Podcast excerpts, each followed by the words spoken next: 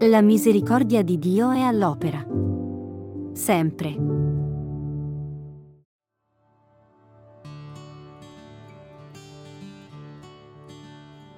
Gesù disse loro, possono forse gli invitati a nozze essere in lutto finché lo sposo è con loro? Ma verranno giorni quando lo sposo sarà loro tolto e allora digiuneranno. Ora è il tempo del digiuno.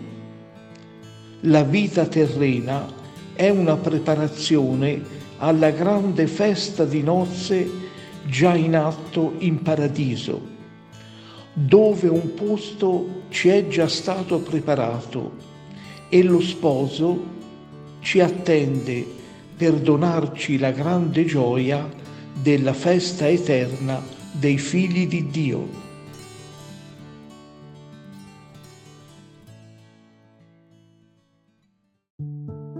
La misericordia di Dio è all'opera. Sempre.